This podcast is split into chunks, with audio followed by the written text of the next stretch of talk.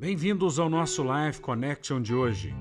1 Pedro, capítulo 3, versículo 18 nos diz: Pois também Cristo sofreu pelos pecados de uma vez por todas, o justo pelos injustos, para conduzir-nos a Deus. Ele foi morto no corpo, mas vivificado pelo Espírito. É tremendo sabermos que a morte de Jesus tem uma razão de ser. Ele é o cordeiro que veio para morrer, ele é o infante, a criança que vem a este mundo com o objetivo de morrer e pagar pelos nossos pecados.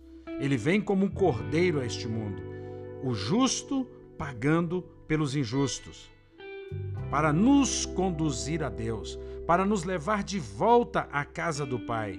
Ele foi morto no corpo naquela cruz mas foi vivificado em espírito. A morte não pôde retê-lo, porque não era possível que a morte o retivesse, porque nele não se achou pecado, e portanto o seu corpo não entrou em putrefação. O corpo dele foi guardado e ressuscitou ao terceiro dia e subiu aos céus e está sentado à direita de Deus Pai.